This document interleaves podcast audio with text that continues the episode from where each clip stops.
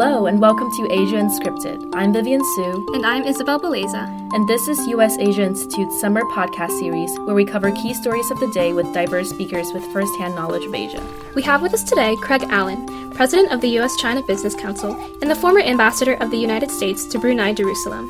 Craig had a long, distinguished career in the U.S. public service, notably working for the U.S. Department of Commerce in Taiwan, Beijing, Tokyo, and Johannesburg.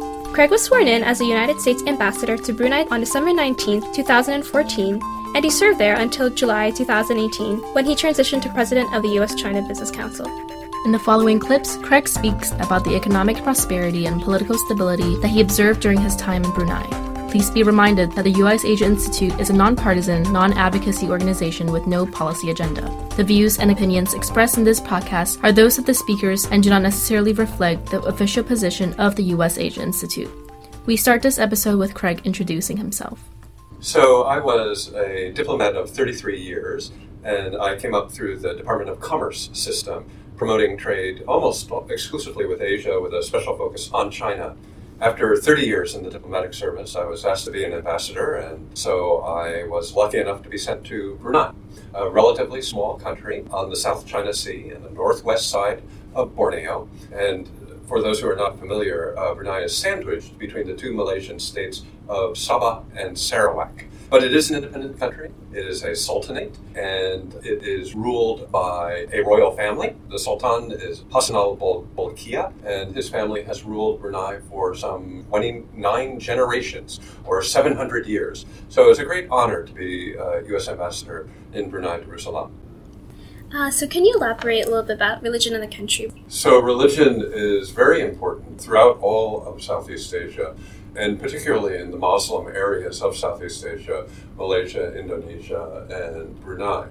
And in the case of Brunei, the Sultan is there in a government capacity, he has a police capacity, he's the head of the military, uh, but he's also head of the Islamic religion.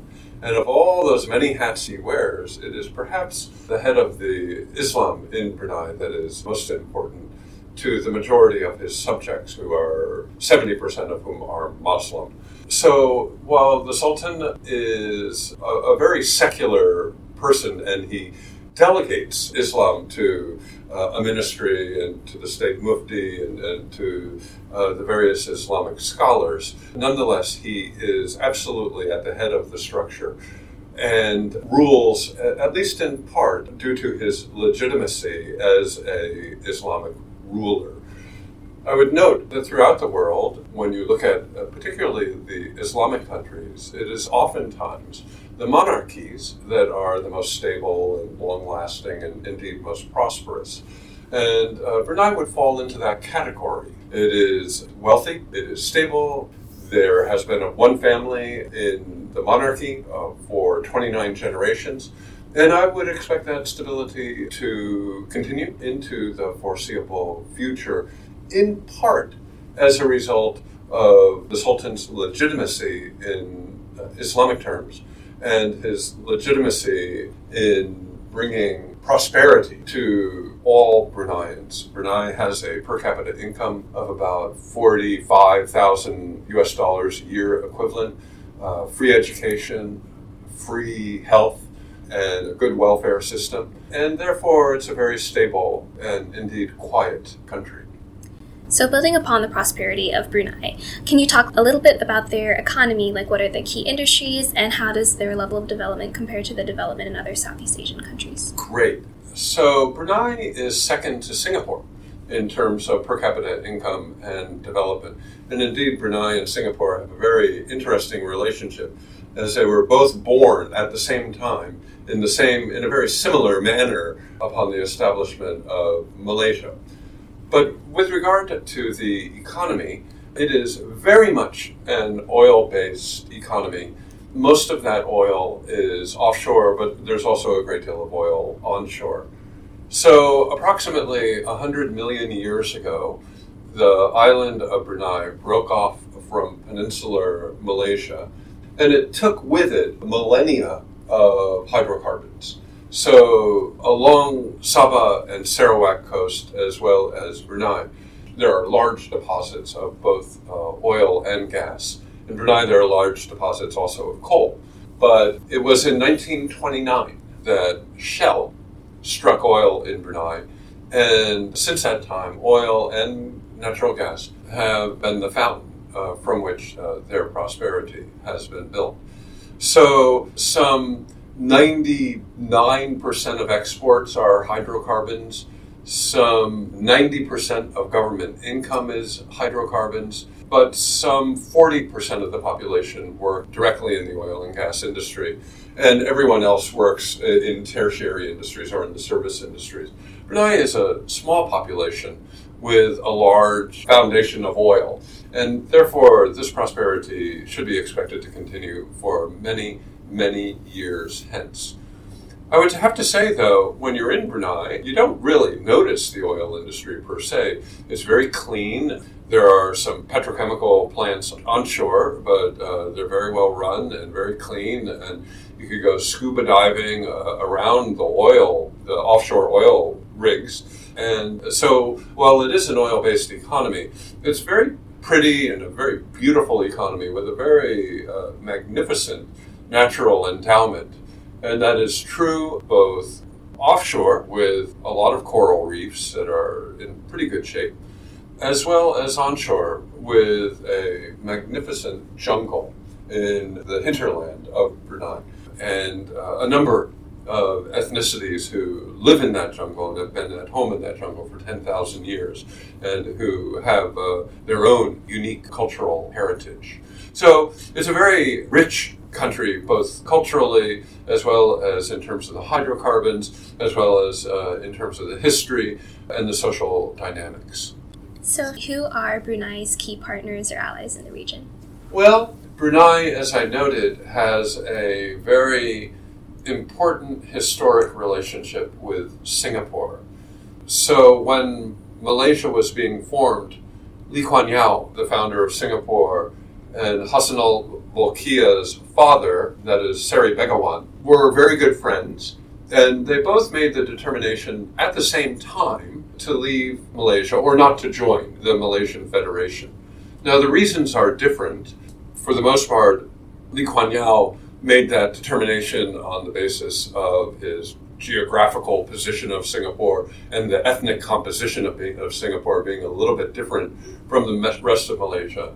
Hassanal Bolkiah made that choice because they were not able at that time in the negotiations to determine what share of Brunei's oil would go to the rest of Malaysia. And also, the Sultan uh, Seri Begawan, the current sultan's father, at that time was not satisfied as being one of 14 uh, sultans in Malaysia and felt that as a result of history and as a result of his bloodline directly to the Prophet deserved a unique place within that Malaysian court system. So Brunei broke off from the rest of Malaysia and uh, with very close ties to Singapore. I would say that Brunei's current relations with Malaysia are superb that particularly with the state governments of Sarawak to the south and Sabah to the north, there's a very close interaction. There's a huge number of family relationships back and forth. And so that's a very important relationship. Brunei also has a very important relationship with the UK. Brunei was a protectorate of the UK for many, many decades, and vestiges of that relationship remain very clear. One important vestige of that relationship is that there is a battalion of Gurkhas uh, uh, in Brunei that uh, remain there at the invitation of the Sultan to the Queen. They are under the command of the British, and that is the only British military base in Asia. Brunei also has a very important relationship with the United States and with China. With the United States, we have a treaty relationship going back 170 years to 1850. And that is a very important treaty, and it establishes the relationship between the United States as one of friendship, commerce, and understanding. That treaty is in place today. It is extant, it is actionable, um, and we are super proud of that long standing relationship. And Brunei places great emphasis on its relationship with the United States. as a uh, mechanism to maintain its territorial integrity. Brunei also has an important relationship with China. And that relationship was solidified probably around the year 1450 when one of uh, the Ming Emperor's uh, daughters, probably of a consort, was married into the Brunei royal family, giving the Brunei royal family both the blood of the Ming Emperor and the blood of the Prophet. And that is very important. Brunei's relationship with China is a bit different from all other ASEAN countries' relationship with China, in part because back in the Ming Dynasty, the Sultan's grandfather, 25 times removed, visited Nanjing, visited the Ming Emperor, and had a relationship with the Ming Emperor. He died in Nanjing. The Ming Emperor at that time was very distraught at the death of his guest, and it is as a result of that uh, that two things happened. You can go to Nanjing and visit the tomb of the Emperor of Brunei, or the King of Brunei, the Sultan of Brunei, and also the Ming Emperor sent back his daughter to marry into the royal family, cementing that relationship. And so the Chinese government, Beijing, looks at Brunei in a little bit of a special light. Different from Malaysia, certainly different, very different from Vietnam, different from the Philippines, different from every other country. And there's a, a closer relationship there than with most other ASEAN countries. I would say that Brunei also has an important relationship with Saudi uh, Arabia. Uh, and that's very important to them because they send some 2,000 pilgrims to the Hajj every year. They recognize Saudi um, authority in matters of Islam, and so that relationship is important. The relationship between Japan and Korea is very important because that is the offtake. Uh, they are the customers of most of Brunei's oil uh, and gas. Vietnam and Philippines and Indonesia also have very close relations with Brunei. There are probably some 40, 50, 60,000 Indonesians resident in Brunei, probably 30,000 Filipinos. And Vietnam, of course, is a neighbor across the, the South China Sea. Uh, there's not a large Vietnamese ethnic group in Brunei, but there are sometimes at sea issues, and uh, often Vietnamese fishermen are, are arrested in Bruneian waters and then uh, usually quite quickly deported. So those relationships are all complex, uh, but Brunei has been an extant since about 1300, and it has a very stable relationship within the Southeast Asian communities. And the Sultan is uh, the longest reigning monarch, certainly in the region, and uh, one of the longest reigning monarchs in the world. So, this is a very stable, very authoritative, very predictable, very prosperous uh, team player within ASEAN. I would also just add on to that Brunei looks at its international place. Uh, ASEAN plays a very important role as a regional grouping. The Organization of Islamic Conference also plays an important role as to its decision making, for example. In addition, Brunei is one of the founding members of the Trans Pacific Partnership, and uh, it's very proud of that founder's authority. So Brunei has a very uh, is well integrated in the region and well integrated globally, and proud of its place in the world. So I'd like to return to the point of the Bruneian economy being one that is oil based. We've seen that globally control over oil resources can be a source of conflict. So has this been the case for Brunei? So, approximately 15 years ago, the Malaysian Prime Minister and the Brunei Sultan demarcated the offshore line and came up with an agreement as to how they would share their underseas uh, resources. And uh, the Malaysians have been very respectful of that agreement. And with the recent Malaysian election, there were some worries that there might be a rethinking of the agreement, but it appears that is not the case. So the Bruneians have also been more successful than Malaysians and Vietnamese and Filipinos, their neighbors, at drilling in the deeper water. And they have not suffered the Chinese harassment that Malaysia, Indonesia, and Vietnam have suffered. And thus, there has not been that limitation on their ability to ex- exploit their natural resources, as has been felt by the Philippines, Malaysia, and Vietnam. And I think that the Bruneians would just as soon keep that quiet and go along to get along, uh, keep their head down.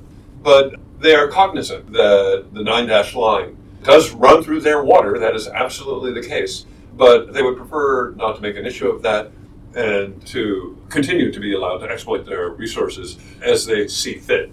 They have been very careful not to imply or explicitly do anything that might compromise their sovereignty over, over, those waters. Thus far, there has not been a problem, and they are hoping that it will remain that way. So, shifting to Brunei's presence on the global stage, recently Brunei implemented a Sharia penal code, and that received a lot of international criticism and scrutiny. Could you talk a little bit about what the penal code was and how have other countries in Brunei navigated this situation? Sure.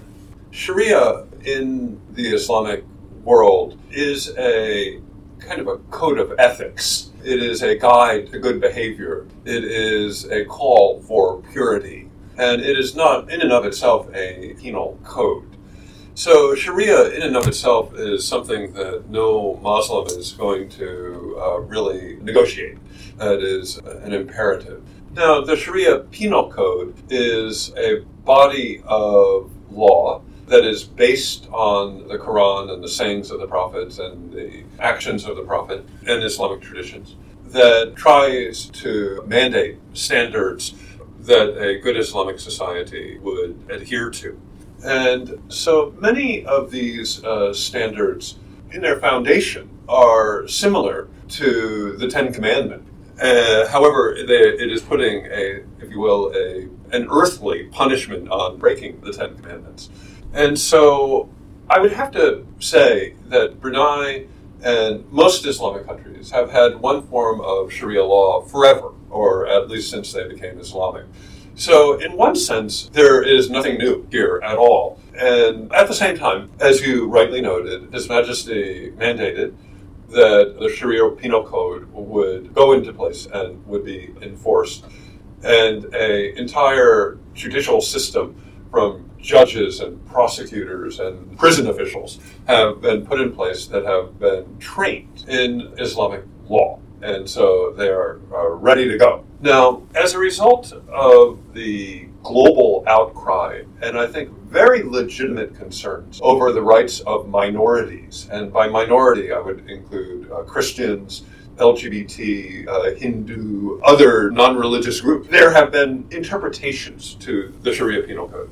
His Majesty has come out and has said that things done in private will remain private, and that in Islam, privacy is a very important right, and he's not going to be poking around in people's private lives. And that's very important. And it gives, particularly the LGBT community, uh, some solace. Another thing that he said, which is very important, is that Brunei has had a moratorium on the death penalty for many years. The last execution was around 1990 for a self proclaimed murderer, and before that in 1960. So there has only been I, I believe, two executions in the modern history of Brunei. And so, by announcing the implementation of the moratorium of death penalty to Sharia, he has said that those crimes, quote unquote, under Sharia law that are potentially punishable by death will not receive that punishment. And that is extremely important. Those crimes would include blasphemy, apostasy, adultery, and homosexual activity, or sodomy, uh, which is not exclusively a homosexual activity. And so, by noting what happens in private stays in private, and by noting that there will that Brunei will continue the moratorium on the death penalty, the Sultan has used his authority of the Islamic leader to define how Sharia will be implemented in Brunei, which he has the absolute right to do under the Sharia code. Going back to the early days of the Prophet, going back to the Ottoman Empire and before, all sultans have had that responsibility to define how Islam and how Sharia will be implemented in the context of a multiracial, multi-ethnic uh, society. So the metaphor the Bruneians are using these days is that, you know, some people are born left handed and some people are born right handed, and it just makes no sense at all to force a lefty to use his right hand. I think that that metaphor is a very good metaphor that don't force people into, into doing things that are unnatural to them, that just don't fit them. So Brunei has implemented the uh, Sharia penal code.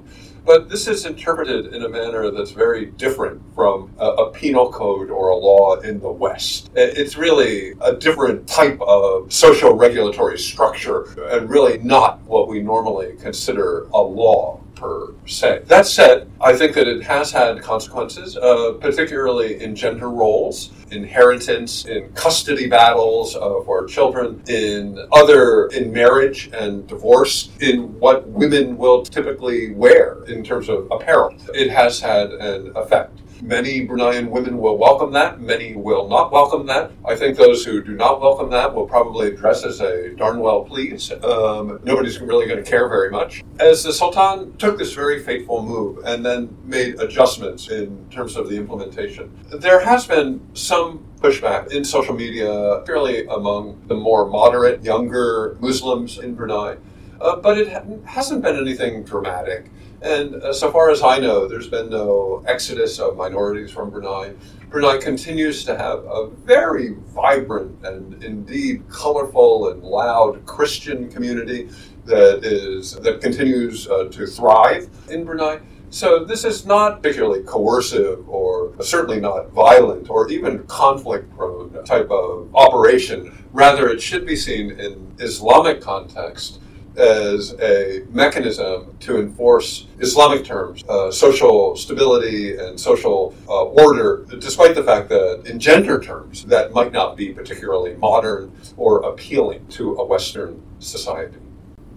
So, we like to end all of our episodes with kind of a fun and personal question. Just to think about your time in Brunei, what was your favorite food there? Well, the food in Brunei is uh, magnificent. And so this is a really hard question. Uh, but I would, if I can have two, I would say that the, the fruit of Brunei is just extraordinary in its diversity.